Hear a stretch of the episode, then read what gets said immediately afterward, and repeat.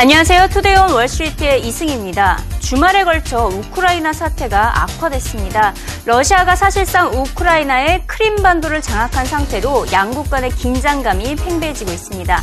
이에 대해서 서방 국가들도 강력하게 대응을 하고 있는데요. 우선 버락 오바마 미국 대통령은 긴급 기자회견을 통해 러시아의 군사 개입은 대가를 치를 것이라고 경고했습니다.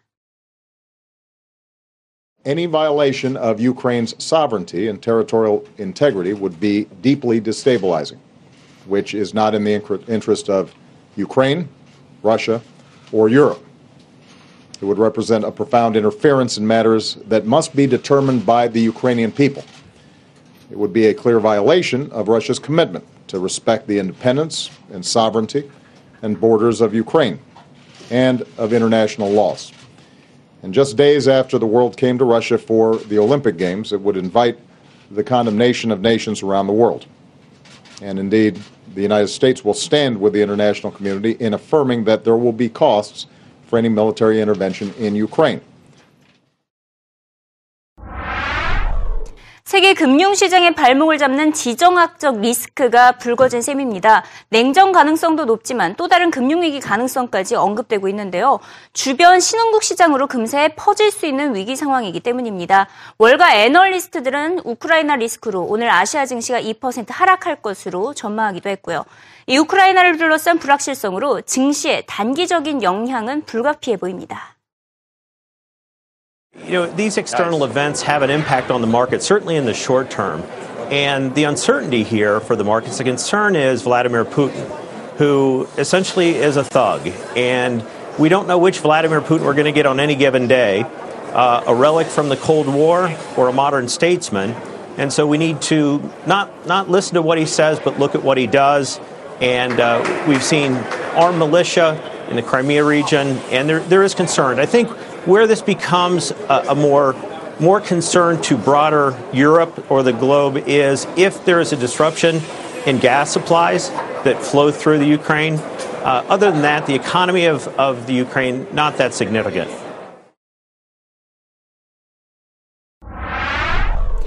이미 연초에는 미국의 양적 완화 축소에 따른 신흥국 위기가 불거졌고 이번에는 우크라이나 사태까지 커지면서 신흥국 시장에서의 자산 매도세가 심화될 것이라는 전망이 들리고 있습니다.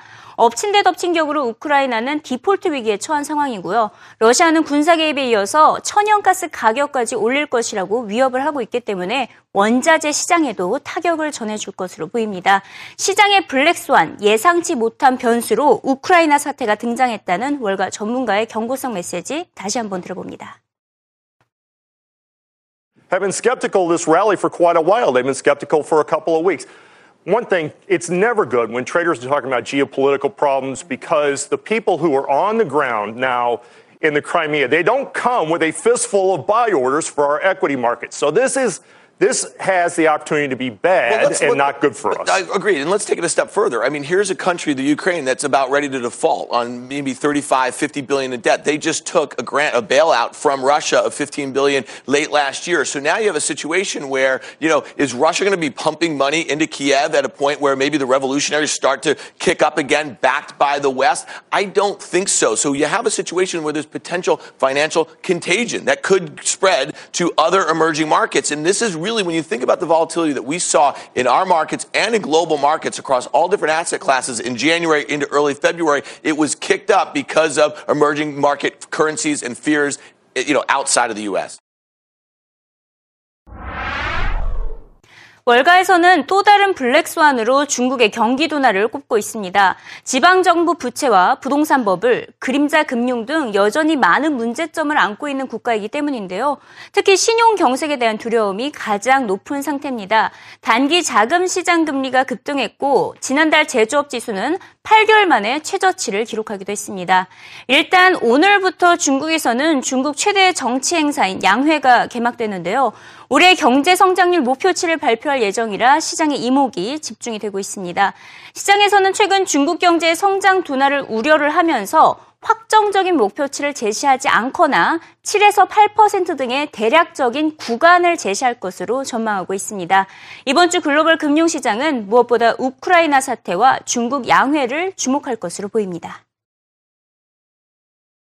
Next big uh, swan event, the black swan event is going to come out of China. I, I see. I don't. China may be hitting a little bit of a slow patch, but I don't think it's going to be that black swan event that that that you're ta- talking about, or some other people are talking about. China is having going an to be bad. enormous credit crunch. No one can get one dollar of a loan. No private company. The only thing that is still existing over there are the SOEs, which are owned by the government. 이 시각 CNBC 헤드라인을 살펴봅니다. 주말에 걸쳐 전해진 주요 헤드라인으로 우크라이나 소식들이 많이 전해졌습니다. 우선 첫 번째로는 우크라이나 사태가 악화되면서 글로벌 금융시장의 최대 리스크로 떠오르고 있다는 CNBC의 기사인데요. 아, 우선 월가 애널리스트들은 우크라이나 리스크로 오늘 아시아 증시가 2% 하락하면서 출발할 것으로 전망을 했습니다. 반면 비교적 안전자산으로 취급받고 있는 미국 국채와 달러화에는 자금이 몰릴 것으로 내다봤습니다. 미국 양적 완화 축소에 따른 신흥국 시장 매도세에 이어 지정학적 리스크까지 겹쳐지면서 투자자들의 팔자 움직임이 더 심화될 것으로 보입니다. 자, 이번에도 이어서 역시나 우크라이나 소식이 전해지고 있는데요. 어, 우크라이나 현재 러시아 사실상 크림반도를 장악한 상태인데요. 우크라이나는 러시아의 군사 개입에 적극적으로 대항을 하고 있습니다. 러시아의 진압이 강해질 경우 우크라이나는 서방 국가들의 지원을 요청해서라도 러시아 측의 도발에 대비할 것이라는 입장을 밝히고 있습니다. 이에 대해서 미국의 어, 미국 국무장관이죠. 존 케리가 러시아의 우크라이나 파병이 경제 외교적으로 심각한 결과를 초래할 것이라고 경고하기도 했습니다. 자, 역시나 또 우크라이나 관련된 소식 하나 더 짚어보도록 하겠는데요. 자, 이번 사태로 인해 우크라이나의 자산 가치는 물론 러시아의 루블화 가치까지 급락을 하고 있습니다. 올해 루블화 가치 8.75% 하락하며 5년 만에 최저치를 기록했는데요. 하지만 월스트리트 저널이 흥미로운 기사를 보내, 전했습니다. 바로 러시아는 다른 신흥국과는 달리 통화 가치 하락세를 방치하고 있다고 보도를 한 것입니다. 자, 월스트리트 저널 기사로 바로 넘어가 보면요. 이 러시아 재무장관이 금리 인상을 하지 않을 것이라고 공식적으로 입장을 밝혔고요. 이에 더해서 러시아 은행들이 달러화를 오히려 매입을 하고 있는 것으로 나타났습니다. 자, 이번에는 워렌 버핏과 관련된 소식을 짚어보도록 하겠습니다. 워렌 버핏의 기업 버크셔 해셔웨이가 지난해 순이익이 사상 최고치를 기록했습니다. 자, 약 20조 8,100억 원을 기록했는데요. 한 해 동안 순이익이 31%나 급증한 것입니다. 특히 지난해 주식 포트폴리오 규모를 많이 늘렸는데요. 지난해 S&P 500 지수가 랠리를 보였던 것에 대해서 톡톡히 호재로 어, 버크셔 기업에 전해진 것입니다. 버핏은 올해 역시 지난해처럼 대규모 인수합병을 진행할 것이라고 밝히며 미국 경제에 대한 낙관론을 유지했습니다. 마지막으로 기업 소식 살펴보도록 하겠습니다. 주주총회를 가졌던 이 애플이 새로운 신제품을 어, 앞으로 밝힐 것이다, 공개할 것이다 라는 입장을 밝혔습니다. 이번 주 페라리, 벤츠, 볼보 등과 손잡고 스마트카 선, 소프트웨어를 선보일 예정입니다. 이른바 iOS car라고 불리는데요. 아이폰을 자동차와 연동시켜서 전화, 메시지 수진, 뭐 내비게이션, 음악 감상 등을 할 수 있도록 하는 기술입니다. 애플은 올해 안에 페라리와 벤츠를 비롯해 현대기아차, 닛산, 혼다 등 총 12개 이상의 자동차 업체와 스마트카 상용화에 나설 것이라고 밝힌 바가 있는데요. 애플의 혁신 차기작으로 스마트카를 가장 먼저 선보이게 될 것으로 보입니다. But in the meantime, you look at things like iOS 7 and the Mac Pro. I mean, they've, you know, the, the products are as beautiful as ever and they're selling as well as ever. But it's that next big breakthrough that people are waiting for. And I think people should be patient. Wh- What is it going to be? What's Johnny Ive up to, you think? Well, they're looking at three things uh, a TV, of course, um, wearables, and the car. So uh, I think the car is the first thing we're going to see this year. But there's Why a do you good say chance- that? I mean, you say you say the car because of the Tesla rumor that went around a couple weeks ago. No, I think that was about something else. But uh, because they've already announced it, they already said last year that they're working with uh, 16 manufacturers, and the car's going to come out this year. We've already seen a couple, I think. Uh, it- they definitely weren't the first with the first cell phone. Um, they weren't the first with the first MP3 player. But you know, the iPod and the iPad. I mean, the iPad was 10 years after the first tablets came out, but look what it did. I mean, it completely reinvented that market. So I think the same is true with wearables. I mean, they're not looking at something like the Fitbit, they're not looking at something like the Galaxy smartwatch. This, I think, is going to be a whole range of technology enabled clothing or items that you put on your body. And, you know, I don't think we've seen anything like it yet.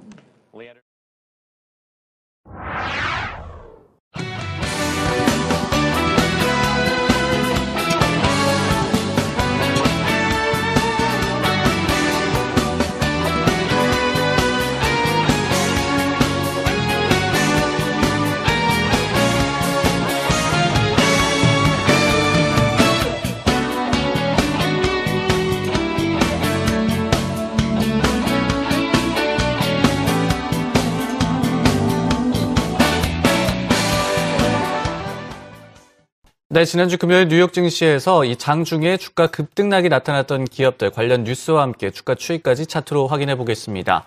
먼저 이 실적이 좋았음에도 불구하고 이 장 중에 하락 반전했던 목요일장에서 오히려 하락했던 베스트바이와 타겟이 금요일장에서 급등했다는 소식부터 일단 전해드리고요.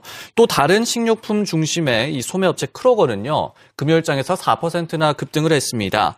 도이체방크의 애널리스트가 주식이 심각하게 저평가되어 있다고 평가를 내리면서 점포 매출 대한 성장세가 기대된다. 이런 코멘트를 남겼습니다. 그러면서 주가에 상당히 호재로 작용을 했는데요.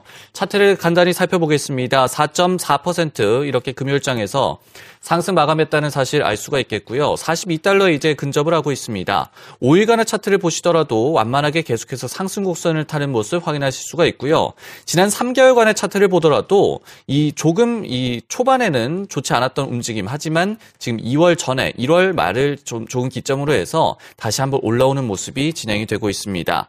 에너지 드링크로 유명한 이 몬스터 베버리지 몬스터라는 음료로 상당히 유명한 제조사죠. 주당 순이익이 1년 전에 39센트에서 44센트로 올랐다고 발표를 했습니다. 여기에 애널리스트가 목표 주가를 75달러에서 80달러로 상향 조정을 했습니다. 차트 한번 보겠습니다. 금요일장에서 그러면서 3.99% 거의 4% 상승을 했는데요. 주가가 74달러 선에 안착을 했습니다. 지난 6개월간의 차트를 보고 계신데요. 50 달러 선에서 이 계속해서 오르더니 지금은 다시 한번 70달러 선을 회복한 모습, 52주 신고가였던 75달러에도 다시 한번 근접하고 있습니다. 뭐 이 음료를 먹고 사망한 사람이 발견이 됐다. 이런 소식들이 전해지면서 상당히 주가에도 악재로 작용했던 몬스터 베버리지인데 최근에 이 실적이 좋았다는 소식이 전해지면서 다시 한번 주가가 회복되는 모습 역시 확인하셨습니다. 이 하지만요 급락한 종목도 있었습니다. 신발을 판매하는 데커스 아웃도어는요 주가가 12%나 폭락했습니다. 올해 전체 실적 신장세가 8%에 그칠 것으로 예상을 했는데요. 시장 기대치였던 12%를 밑돌았습니다. 매출 신장세에 대한 예상치 6% 역시 시장의 기대에 미치지 못하면서 주가가 12%나 폭락했습니다. 애플 이야기를 좀 하겠습니다. 이 주가 추이부터 한번 보시면요. 일단은 금요일에 0.2% 이렇게 소폭 하락 반전하면서 장이 끝났습니다. 5개월간의 차트를 보시면요. 조금 이 부침이 아, 변동성이 심한 모습을 보여주고 있는데요. 3개월간의 차트를 보시면 550달러, 550달러를 넘었었던 상황에서 현재는 525달러 선까지 조금 내려가는 모습이 진행이 되고 있습니다. 애플에 대해서 왜 자세하게 얘기를 드리냐면요. 바로 주주총회가 있었습니다. 10개 안건이 논의가 됐는데 주 주주들이 모두 의결을 거부를 했습니다. 상당히 좀 잡음이 있었다고도 평가를 할 수가 있겠는데요. 일단은 왜 신제품에 대한 논의를 더 하지 않느냐 이렇게 질문이 나왔는데 팀쿡 CEO는 오히려 왜 라이벌들에게 자꾸 로드맵을 제공하려고 하느냐. 이렇게 신제품에 대해서 우리가 자꾸 얘기를 나누는 것이 다른 업체들에게는 오히려 아이디어가 될 수 있다. 이렇게 말을 했다고 합니다. 라이벌들이 자신을 베끼는데 지쳤다. 이런 말을 한 것으로 전해지고 있고요. 반면에 1년 전에 비해서 R&D 예산을 32%나 늘렸다. 그러면서 새로운 혁신에 집중하고 있다. 당장 신제품을 내놓기보다는 R&D에 집중하고 있다. 이런 코멘트를 남기기도 했습니다. 애플은 지난 16개월간 23개의 기업을 인수를 하는 등 몸집 키우기에도 조금 나서고 있고 또 지난해 애플 TV의 매출은 10억 달러에 달했다. 이런 좋은 소식이 주주총회를 통해서 그 즈음해서 전해지기도 했습니다. 일단 주가 차트는 보셨고요. 어, 애플의 주식을 3억 달러 보유 중인 BMO의 애널리스트는요. 이 주주총회에서 어떤 뭐 잡음이 나오든 간에 주, 애플의 주식은 아직까지 저평가되어 있다. 상당히 매력적이라면서 비중 확대를 추천하고 나섰습니다. 코멘트 영상으로 화, 확인해 보시죠. Uh, regardless of what happens at the shareholder meeting, we own the stock because it's a fantastic uh, investment. It's valued very, very cheaply. It's valued at a 25% discount to the market. It's growing about twice as fast as the market. And so we, we own stocks like this day in and day out, regardless of, of uh, where the growth has tapered off from the 40% level to, to what it is today. Uh, at these levels, we agree with our Carl Icahn that with okay. the cash position and the po- potential for new products and uh, returning cash to shareholders, it's a fantastic investment, at, and that's why we hold it. We understand it, it's, it hasn't been a growth stock for the last couple of years. Uh, but, it, but, it, but it's still growing faster than the market. And you can't grow at 40% in perpetuity and if we get any incremental growth from where we are today, it will be fantastic. If we get a new product announcement that, that people perceive as, as a blockbuster, it'll be fantastic. Uh, and if we get a good acquisition, it'll also be fantastic.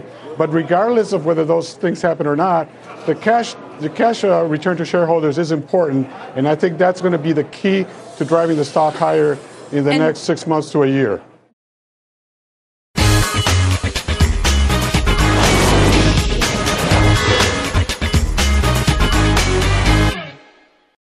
시장에 두 마리의 블랙스완이 등장했습니다. 예기치 못한 두 가지 변수가 언급되고 있는데요.